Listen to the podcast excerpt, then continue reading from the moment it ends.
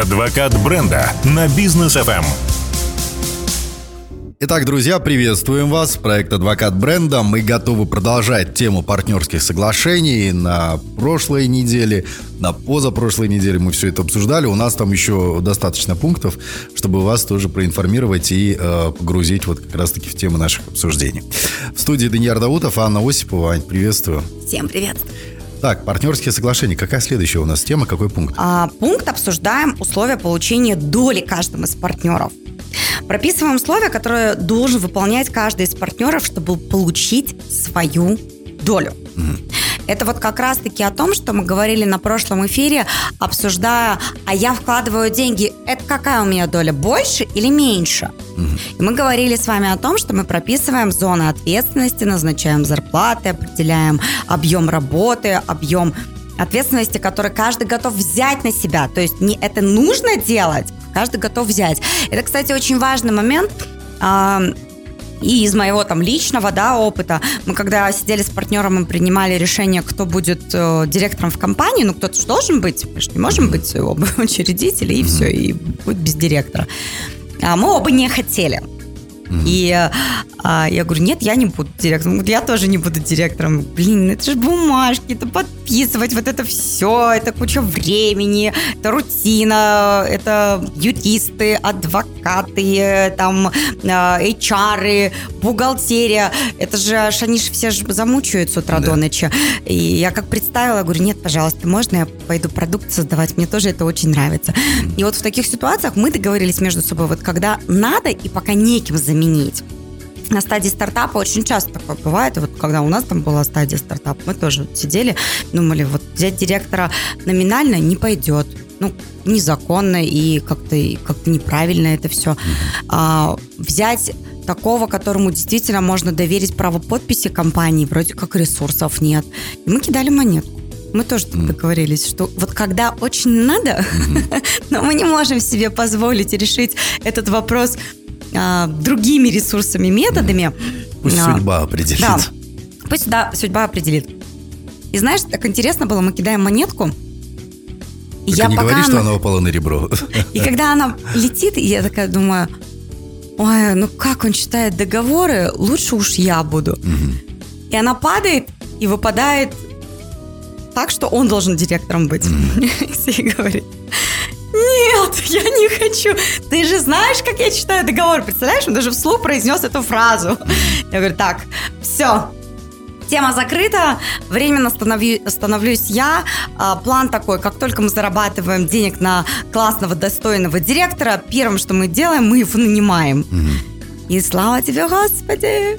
Это случилось. А, все, мы передали а, эту ответственность тому, кому мы доверяем, кто компетентен.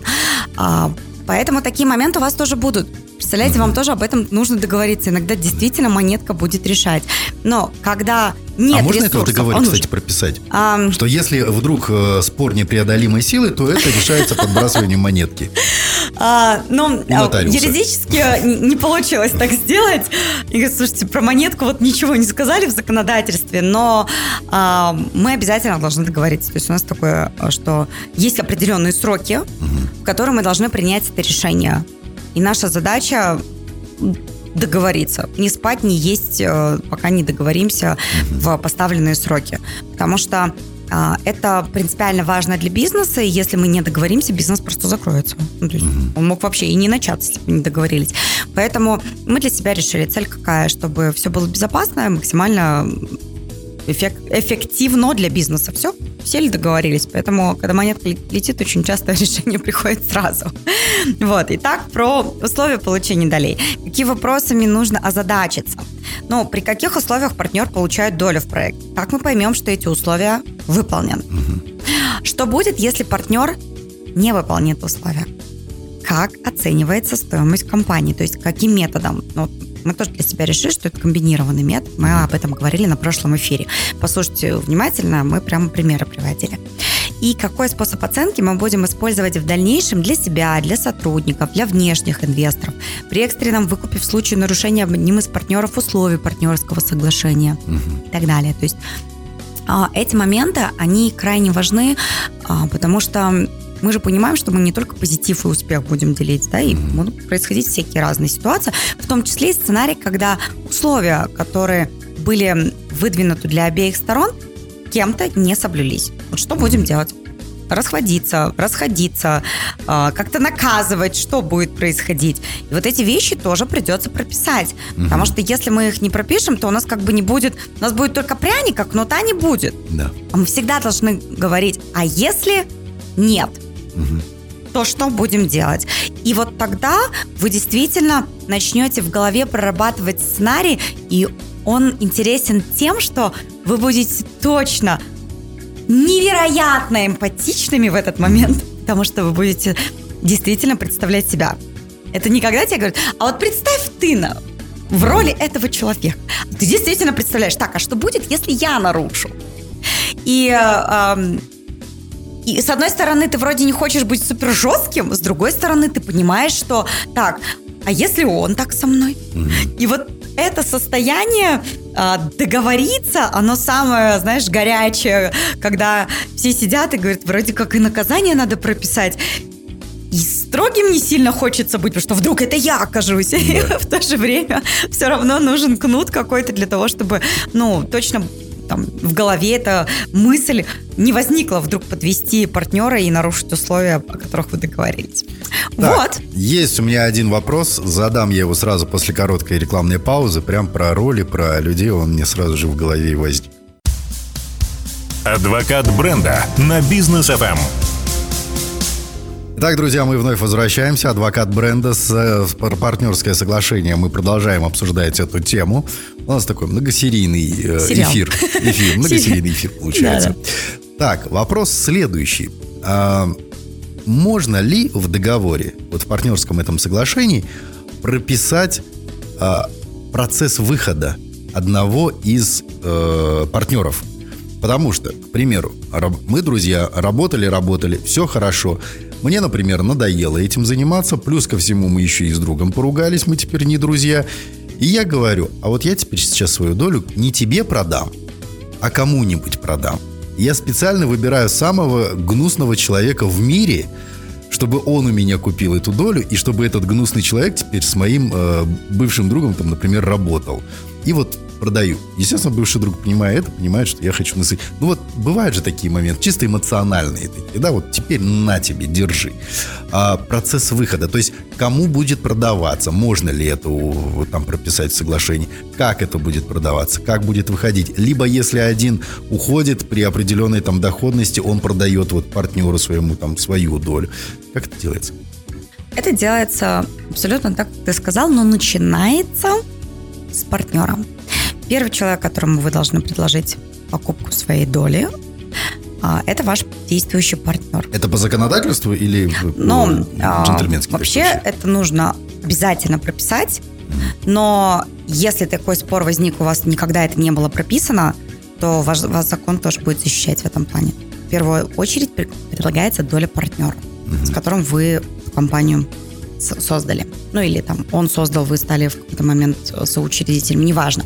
Сначала прида... Э, а, доля продается действующим членам угу. компании. Предлагается. Да, предлагается.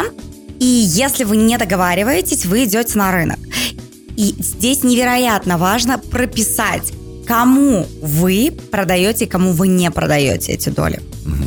А, будьте уверены в том, что Партнерское соглашение – документ живой, настоящий, такой же, как и бизнес. Вы можете туда постоянно дополнять, вносить какие-то корректировки, в том числе и списки, кто у вас сегодня друзья, кто сегодня ваши недруги. И, безусловно, вы можете этим договором ограничить продажу долю а, тем там, игрокам на рынке, видеть которых вы в своем бизнесе не хотите. Или конкретно персонам. Поэтому здесь все можно прописать. Мы тоже для себя это прописали.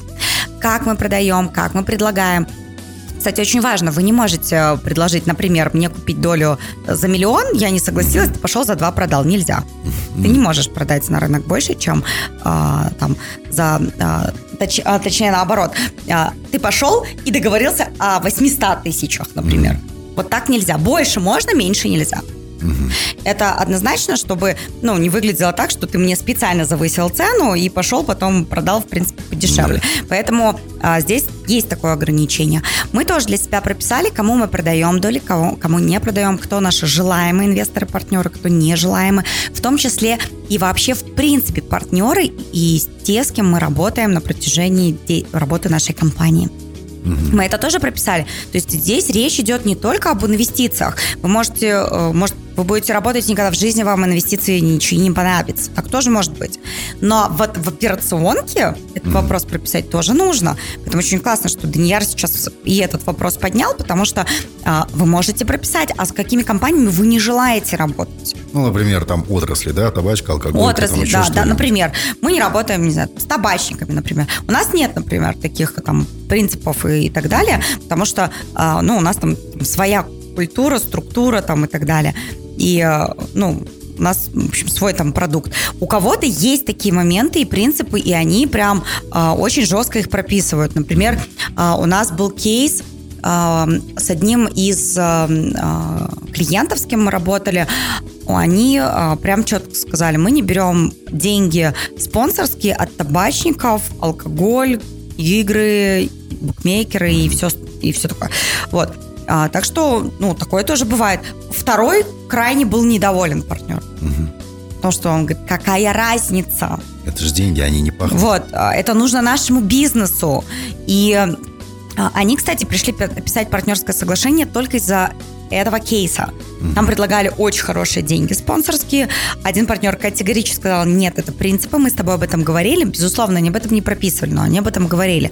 Хорошо, что второго хватило сознательности действительно сказать, что действительно они об этом говорили не стал говорить, не прописано, значит, не существует. Вот. А он сказал, да, действительно, мы об этом говорили, но обстоятельства, время поменялось, и сейчас я не так категоричен, потому что вот эти деньги прям сильно нужны компании. Я их или с собственного кармана достану, и мы вложимся, или у нас вот есть реальная возможность взять эти деньги от спонсора. Поэтому а, не прописав, они, а, собственно, сами столкнулись с этой ситуацией. Даже а, от того, что они договорились и казалось бы, что один из партнеров вроде как, получается, нарушает договоренности, которые были даны. А, но и доля здравого смысла в этом тоже есть. У них действительно не было свободных денег для того, чтобы а, эту сумму внести в компанию, а у спонсора были. Это не так, что они там шикуют, и у них есть возможности, и они вот сидят просто принципиально не хотят их э, вкладывать, потому что вот есть деньги спонсора. Действительно обстоятельства. Просто нет такой суммы. Вот что делать в этой ситуации? Как бы ты поступил? Э, ну, слава богу, не было таких ситуаций. Вот, надеюсь, нам, надо было думать. Вот, что бы ты посоветовал? А, ну, ты знаешь, вот, ценности у всех разные. Я, я бы, если компании нужны деньги, если сотрудников нужно кормить, естественно, я, я бы взял деньги. Самое главное, чтобы это, там, я не знаю, напрямую никому не вредило. Ну, не вредит же. Курение? Алкоголь? Букмекер? Ну, имеет... Тут такой вопрос, ты меня, знаешь, ты, ты меня в угол загнала. А ты тоже Кор- так кор- делаешь со мной иногда, поэтому так, вот тебе короче, ответочка. Так, без, без объяснений. Деньги да. взял. Да. Для людей кормить надо, зарплаты платить надо, налоги платить надо. Ну и компанию растить а, надо. И ты был максимально близок к ответу. Они сделали интереснее. А, они сказали так. Давай а, мы сейчас а, спросим у команды, и они проголосуют. Потому что это же не так, что спонсорские деньги а, там придут, и вроде как никто их там не заметит, да, то есть это, очевидно, появится обязательства с появлением этих денег. И команде нужно будет реализовывать эти обязательства, там, логотипы, реклама и прочее. И а, вопрос такой, ребята, мы или без повышения и бонусов примерно 3-4 месяца, угу либо мы берем спонсорские деньги, все, мы шикуем, мы красавчики, мы... Знаешь, вот тут такой момент есть. Один фильм я смотрел, там похожая ситуация была. А тот момент, ну, стадности, мы же все понимаем, да. А кто-то в команде, был момент в фильме, кто-то в команде по религиозным соображениям, он был против. И он имел определенное влияние. Ну, такой парень, который вот душа угу. компании. Он сказал, я там против. И все, естественно, пошли за ним. Да, но пойдя за ним, они поняли, что потом впоследствии, что денег нет, кормить семью нечем, там еще что-то. И люди начали уходить из компании в другие компании, потому что там деньги зарабатываются. И там нет вот такого лидера, который там по каким-то соображениям против там одного из э, клиентов. То есть, понимаешь, спрашивать у команды я бы никогда не стал. То есть, ребята, вы работаете, есть задачи, вот работаете с задачами. Решения принимаю. Зачем тогда нужны руководители, если это вот. принимают команда? А, почему я сказала, что у них интересный был подход? Что они сказали? Деньги эти все равно найти надо. А, но они прям так и объявили, что, ребята, у нас сложилась ситуация, в которой наши мнения разошлись принципиально в вопросе спонсорских денег. Первый сценарий. Мы эти деньги берем, реализовываем все, что мы наметили, реализовываем планы, все получают деньги, никаких финансовых проблем в ближайший год вообще не будет. Второй сценарий. Мы не берем, не берем деньги. 3-4 месяца вы точно не получаете бонусы. Да, зарплаты получаете, бонусы не получаете, потому что эти деньги нужны, собственно, там, реализацию проектов оставить да, внутри бизнеса. Но вы должны сами эти деньги, такую сумму достать. Окей, найдите друг, другой вариант спонсорства. Угу. Вариант же? Ну, как, как вариант, да. Они конечно. посидели, подумали. Решение пришло через буквально там два дня. Ну, то есть видно, что они думали. Угу. И они пришли и взяли деньги.